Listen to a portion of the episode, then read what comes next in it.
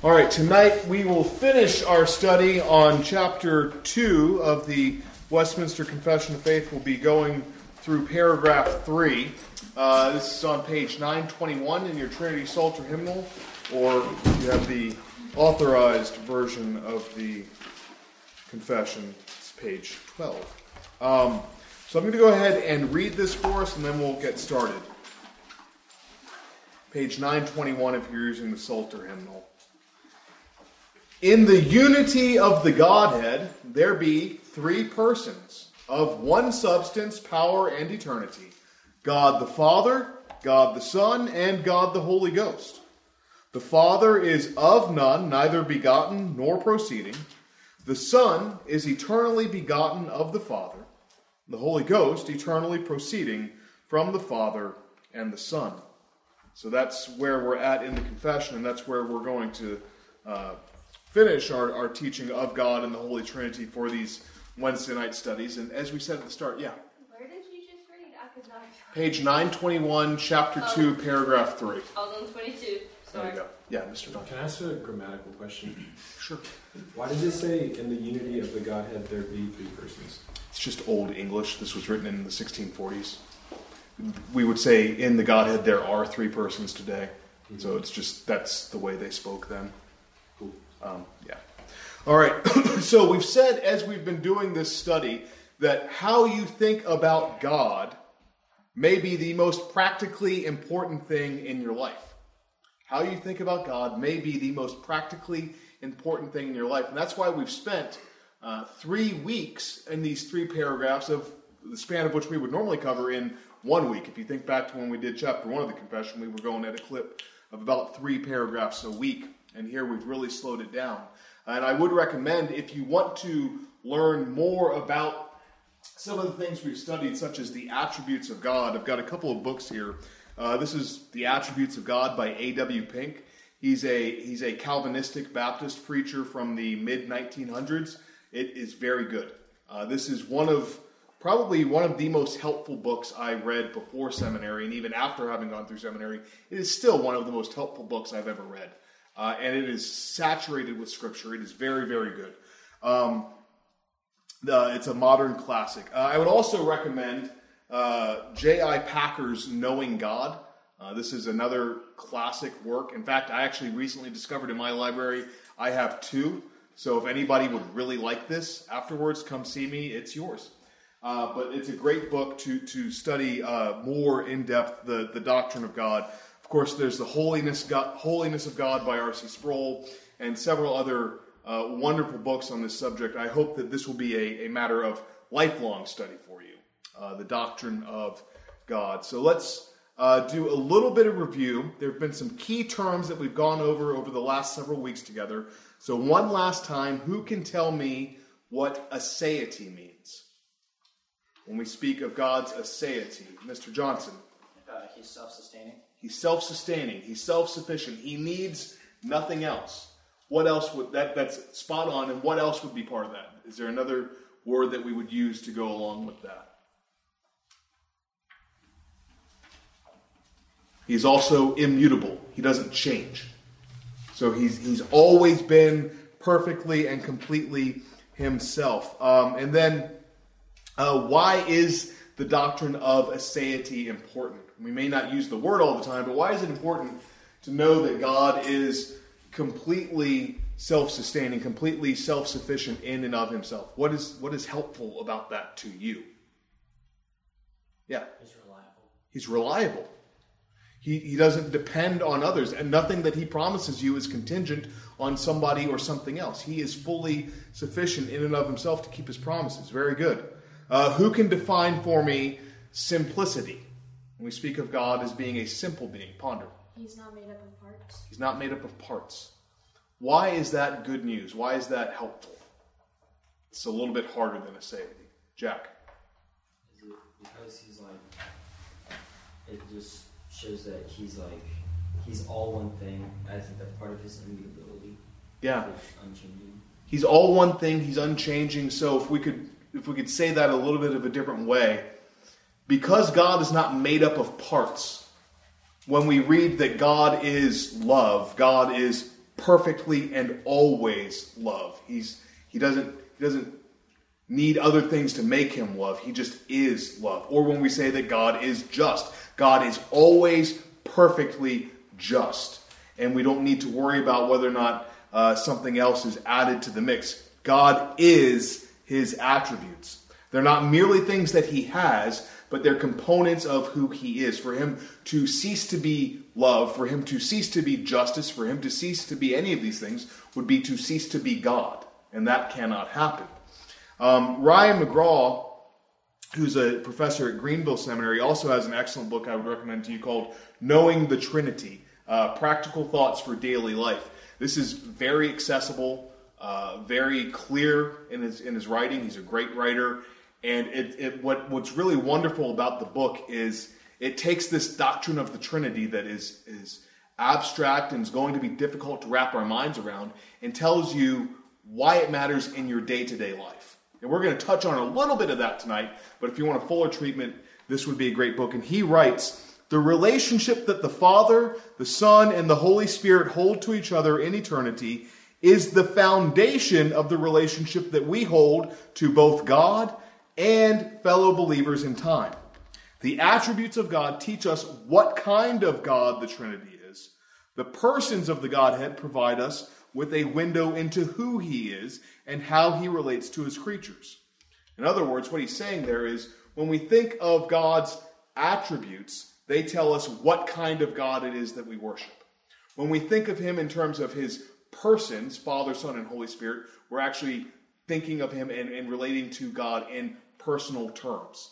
It's the foundation of our relationship to God, and it's the foundation of our relationship to one another. We've been adopted into a family under our Heavenly Father. We've been adopted into the family by the work of our brother, the Lord Jesus. The scriptures do refer to him as an elder brother, the firstborn of the dead. We've been adopted into the family of God uh, by the power of the Holy Spirit, applying the work that Christ did in accordance with God the Father's decree. And on you could go. But uh, Dr. McGraw goes on, he says, It is to our detriment if we do not think about our Christian lives in terms of fellowship with the work of all three divine persons. The triune God himself is our comfort, our blessedness, and our exceeding great reward. And again, I would that's just from the introduction to this book. I would highly recommend it to anyone who wants to study further. But what he's getting at is essentially the Trinity is like super important and very practical for us. Did you ever realize how Trinitarian your worship is on Sunday morning? The Trinity is everywhere in our worship service. Um, can anybody think of maybe one spot where we might find the Trinity in our normal Sunday morning worship service? Yeah. Whenever we recite the Nicene Creed or Apostles' Creed. Yeah, whenever we recite the Nicene Creed or the Apostles' Creed, which is three out of four Sundays a month, so that's pretty prevalent. Where else? Yeah. Isn't it the doxology? The doxology, right? Praise God from whom all blessings flow. Praise Father, Son, and Holy Ghost. The Trinity's in the doxology. Where else?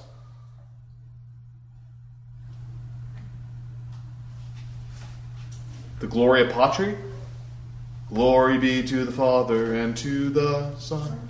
Don't make me do this. And to the Holy Ghost, right? The, the Trinity is, is everywhere in our worship service. When we administer the sacrament of, baptism, which we will do this Sunday morning, it will be done in what? In the name of the Father, and of the Son, and of the Holy Ghost. When uh, we have when we have a benediction, the benediction we had this past Sunday night, Dr. Master pronounced the grace of the Lord Jesus Christ and the love of God the Father and the fellowship of the Holy Spirit be with you all.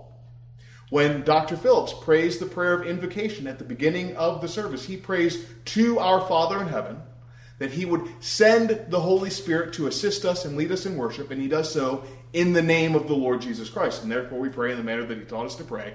We recite the Lord's Prayer. The Trinity is the bedrock on which our worship of God is built. That's not by accident. That's not by tradition. It's because we understand that how we think about God is the most important thing in our lives, and it will guide our worship. And so tonight, I want to do three things with the doctrine of the Trinity in 20 minutes or less. I want to define it, that is, say what it is. I want to prove it, that is, show you where these things are taught in Scripture. And then finally, I want to rejoice in it. I want you to see why does this matter? Why is the fact that God is one and yet three a matter for praise and rejoicing? So, first of all, defining it. What is the Trinity? Well, it's not like an egg where you have one egg and then you have the shell and you have the white and you have the yolk. It's not like that. It's not like H2O where it can be a solid in the form of an ice cube or it can be melted down and be water or it can evaporate and be gas. Yes, Francis, we're going to watch the, the, the Lutheran satire thing soon.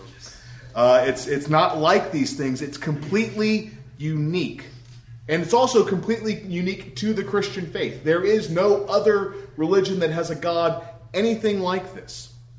Um, the, the doctrine is stated probably most simply uh, in Shorter Catechism 5 and 6. Would somebody read those for us? Shorter Catechism 5 and 6. Page 360 if you've got this copy. Go ahead, Francis. Are there more gods than one? There is but one only, the living and true God. All right, so wait, how many gods are there? One. Okay, so I'm going to write this once. Okay. One God. How many persons are there in the Godhead? There are three persons in the Godhead. All right, who are they? The Father, the Son, and the Holy Ghost. Father, Son, Holy Ghost. And these three are one God, the same in substance, equal in power and glory. All right, so they're all God, right? So the Father is God. The Son is God. The Holy Ghost is God. It doesn't say that there, but it does say it in chapter 2, paragraph 3, that these persons are also distinct. So the Son is not the Father. The Son is not the Holy Ghost. And the Father is not the Holy Ghost. So there are three persons, one God. These persons are distinct from each other. They are all fully God, and they are not each other. They are all co equal and co eternal. One God in three persons. And each of the three persons is truly and totally God. The three persons are equal in power and glory. As she read, they're co eternal. Uh, and there was never a time when one of these persons existed that the others did not also exist. There was never a time when the Son did not exist, but the Father did. Because he could not be the eternal Father if there was not eternally a Son. Does that make sense? Because, because God the Father is who he is, and he is unchangeable from all eternity, there could never logically be a time, given who he is, when there was not the Son. Now, we can distinguish the persons of the Godhead, uh, which is to say, we can distinguish them by what they do. Uh, as uh, we read earlier, the Father begets the Son, the Son is begotten of the Father, and the Holy Spirit proceeds from the Father and the Son. Now, what does all that mean? Well, at some level, the Westminster Divines, uh, along with the, the writers of the Apostles' Creed and the Nicene Creed before them, are just trying to capture what the Bible says, right? So when they say, the, the, the, I believe in God the Father Almighty and in Jesus Christ, His Son, our Lord, the only begotten Son, when we refer to him as the only begotten Son, we're, we're using language from Scripture. We're using language from passages like John 1.18 uh, that speaks of Jesus, the Word, being the only begotten of the Father. Uh, and when we speak of, or, or in 1426 and, for, and 2022 of, of John's Gospel, both speak of the Father and the Son sending the Holy Spirit. So we're just trying to capture biblical language, but that doesn't still quite answer the question what does all of that mean? And uh, I read a lot to try and find a clear, simple way to express what this means. I read Francis Turretin, I read Herman Bavinck, I read John Calvin, I read uh, I read a lot. And the the most helpful analogy that I could get for what this means And we have to be very careful whenever we try and give any analogy or explanation for things that relate within the Godhead because it is utterly unique. So I'm only trying to illustrate one specific facet, which is to say, how is it that these three are related to one another? What is it, what is the what is the way in which they're completely dependent on each other and yet also completely distinct? Uh, and so this is this is what I got. Uh, first of all, let me ask you guys a question. Has anyone here ever spoken without thinking? Liars, all of you. It's impossible to speak without thinking. You may have spoken without thinking it through. You, have, you may have spoken without thinking carefully about it, but you had to have thought to have spoke. Your brain doesn't, ju- your, your, your mouth doesn't just operate independently. Cancino. What if you speak? Is your brain active? But like, are you thinking? Yes. I would say so. You're You're- not remembering thinking. the point is this. The point is this. You can't think. Does anyone? You think in- if you're like me anyway. You think in words. I think in words, and I speak according to my thoughts. But my words are not my thoughts, and my thoughts are not my words, and yet they are completely dependent on each other. My thoughts are expressed in words. Herman Bavinck, the, the great Dutch Reformed theologian, put it much more intelligently than that. He said, The most striking human analogy is thought and speech. Just as the human mind objectivizes itself in words, so God expresses his entire being in the Logos, which is the Greek word for in the beginning was the Word. So God expresses his entire being in the Word. For God to beget is to speak, and his speaking is eternal. The Son is begotten out of the very being of the Father from the eternity. The Son remains God, very God of very God, just like we say in the Nicene Creed. And again, that's just to illustrate how the Son is begotten of the Father and yet never existed apart from the Father, nor did the Father ever exist apart from the Son. Um, before we move on to proving all of this from Scripture, I just want to make very clear all, all we're saying one God, three persons, distinct but not able to be divided. Distinct but not able to be divided, just as thoughts and speech are distinct from each other but not able to be divided. Now, for fun, here is what the Trinity is not after the ad, which I thought I already got through.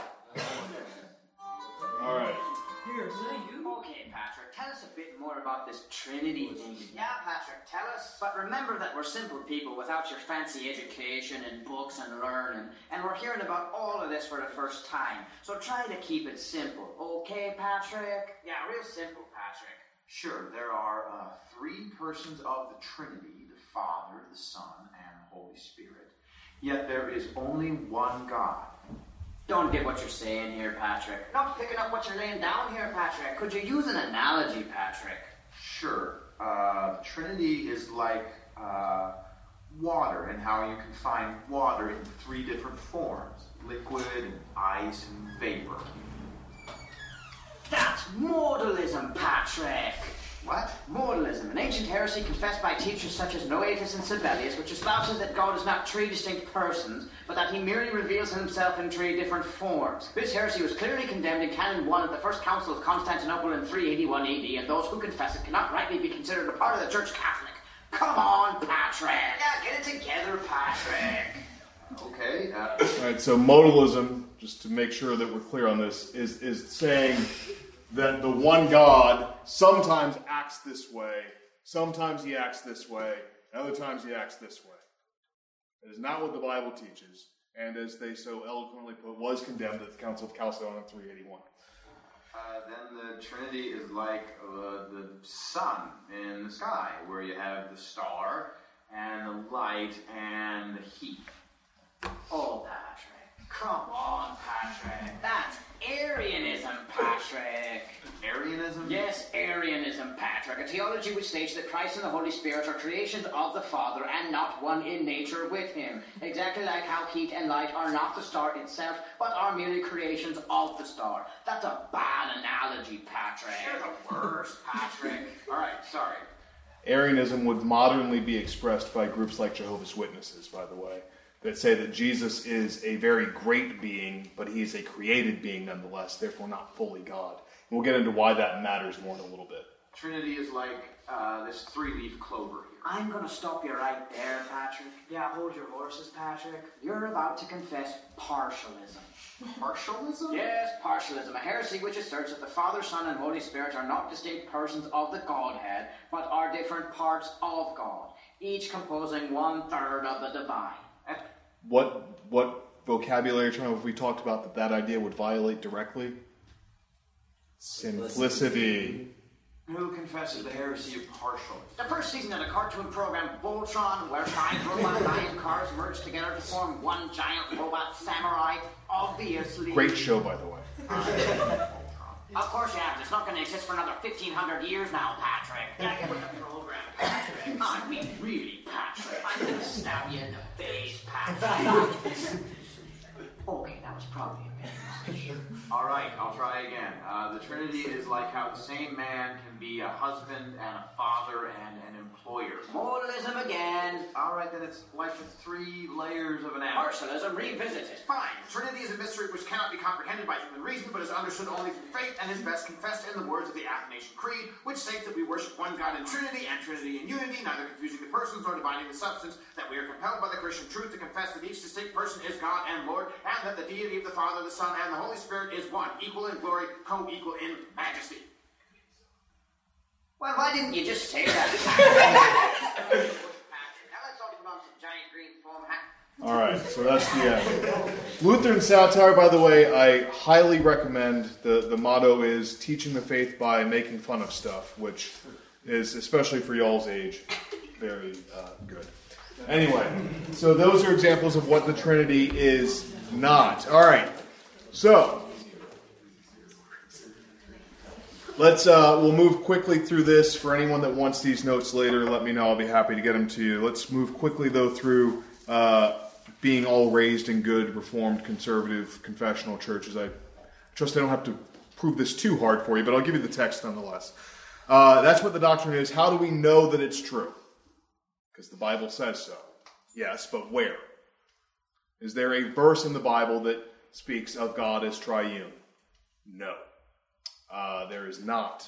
Uh, the word Trinity does not appear anywhere in the Bible, but that is okay because does anybody remember our discussion from maybe a month ago out of chapter 1, section 6 on something called good and necessary consequences? Anybody remember what that means?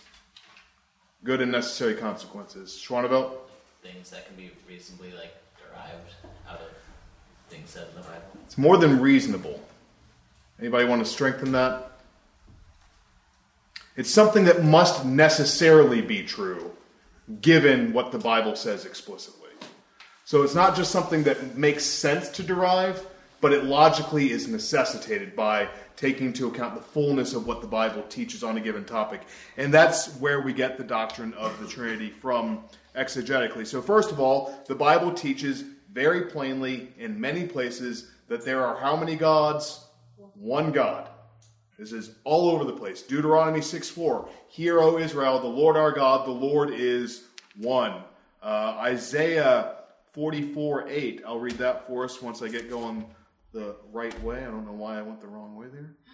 Isaiah 44 8 says, uh, Is there a God besides me? There is no other. I know not any. Um, and, and on we could go. Isaiah 45 5, since I'm right there, the Lord says, I am the Lord. Besides me, there is no other. Besides me, there is no God. So there is one God. And yet, when we take into account the fullness of what the scriptures say, there are three distinct persons, all of whom are called God at one point or another. Um, the Father, uh, generally nobody disputes this, but just so we say we did it, can somebody please read 2 Corinthians 1 3? 2 Corinthians 1 3. And then somebody else, uh, Ephesians 1 3.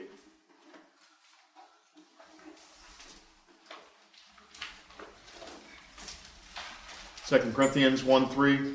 Blessed be God, even the Father of our Lord Jesus Christ, the Father of all mercies and the God of all comfort. Blessed be God, who is who? The Father of Jesus Christ. All right? Uh, Ephesians 1 3. Blessed be the God and Father of our Lord Jesus Christ, who has blessed us in Christ with every spiritual blessing in the heavenly places. Yep. Blessed be the God and Father of our Lord Jesus Christ. Right? So the Father is God. Uh, and the Son is God. Uh, you guys should just be able to throw a proof text at me for that. Anybody proving the deity of Christ? John 3.16. John 3:16. How would you get there from there? Wait, you said proving that he's a. s- No, proving that Jesus is God.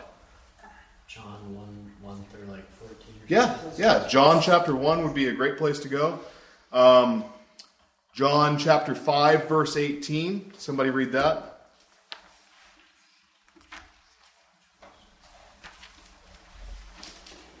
Mr. Bombaro, can you read for us John 5, 18? Yeah. Thank you.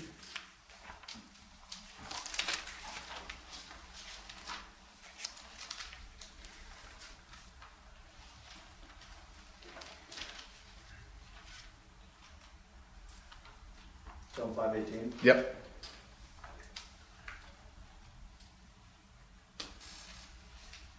This is why the Jews were seeking all the more to kill him, because not only was he breaking the Sabbath, but he was also, but he was even calling God his own Father, making himself equal with God.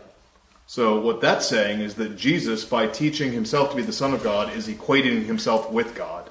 Um, then there are several other uh, places that we could go for this. Uh, we won't we won't run through all of them. And then lastly, uh, the Holy Spirit is said to be God according to the Scriptures. Um, this one is not as prevalent as the Father and the Son, but it is nonetheless a clear teaching of Acts chapter five, verses three to four.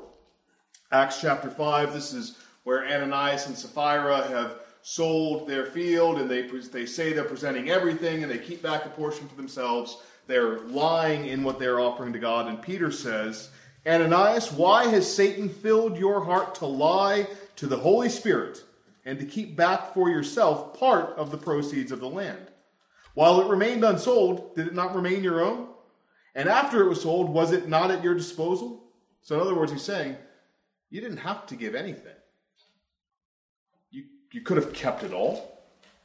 You could have kept part of it and given part of it. You could have done any number of things, but you chose instead to give part of it and say it was all of it. Why have you lied to the Holy Spirit? He says in verse 3, and then he goes on and says, Why is it that you have contrived this in your heart? You have not lied to man, but to God.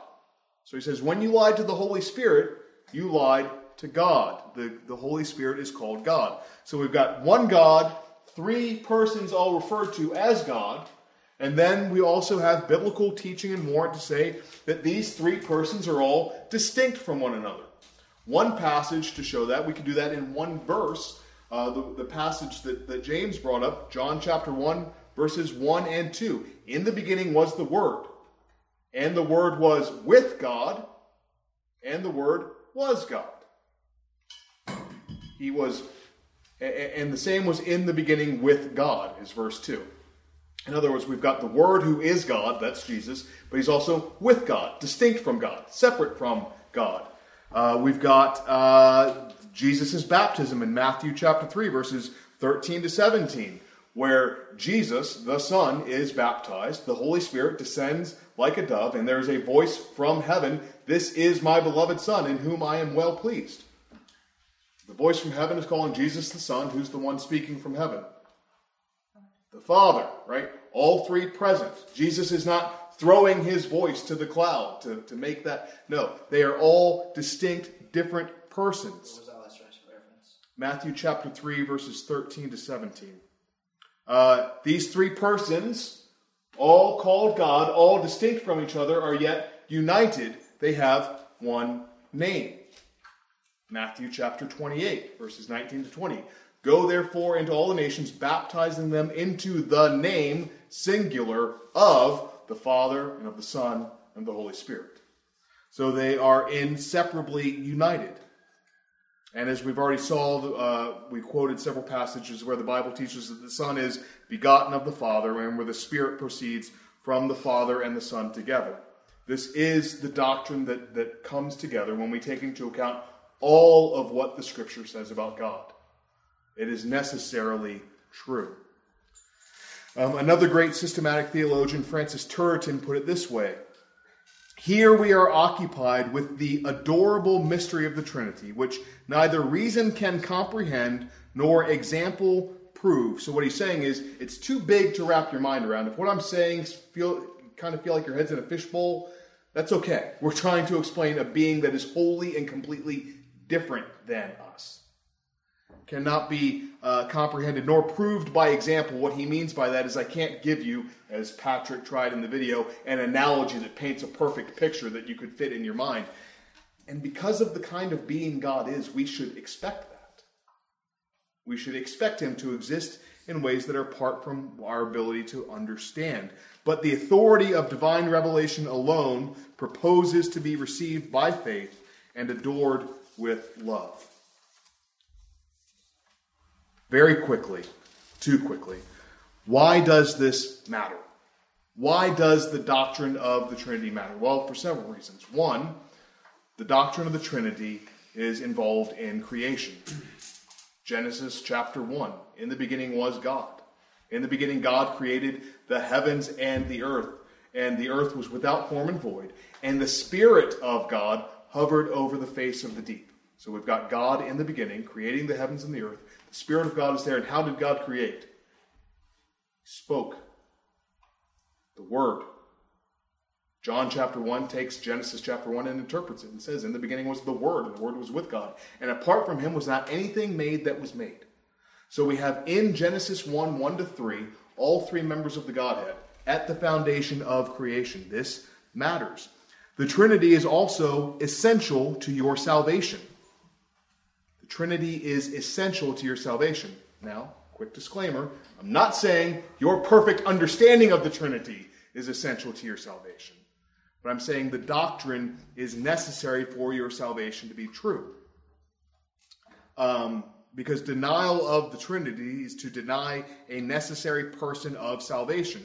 Uh, Peter chapter 1 would say that you are the elect according to what? The foreknowledge of God. God the Father chose you. By the sanctification, by the setting apart of the Spirit, sprinkled by the blood of the Son. 1 Peter chapter 1 verses 1 and 2 teaches us that our whole of salvation is trinitarian. It is necessary. Uh, to deny the Trinity either in one of the persons is to deny a necessary part of salvation. To deny that one of these persons is God is to say there's part of my salvation that God didn't do. That is why the Trinity is necessary for salvation. And finally, the Trinity is necessary for God to be God. Remember, we spent a lot of time, and I brought it up a couple of times tonight because I knew we were going to come here aseity. God is self sufficient. And simplicity. God is his attributes. These are not things that he possesses, but things that he is. So when we take a very simple one, like 1 John 4 8, which says God is love,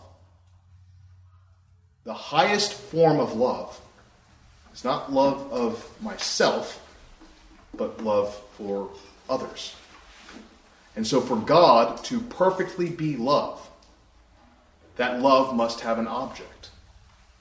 And it's not you. God is not in need of us, his creatures. Rather, God the Son is the object of the perfect love of God the Father. God the Spirit is the object of the perfect love of God the Father and the Son. And I'll let you guys go. Just give me one more second. The triune God changes the way we look at the world. He gives us our foundation for existence. He gives a basis for virtues such as love, and he also gives us the hope of eternal life, as all three members of the Godhead are involved in, in, even in the resurrection of the Lord Jesus. And I'll give you those verses some other time. I know the choir kids have to go, so let me pray. We're dismissed. God in heaven, there is none like you. We praise you and worship you and glorify you. I pray, Lord, that you would help us to make this a lifelong study. In Christ's name, amen.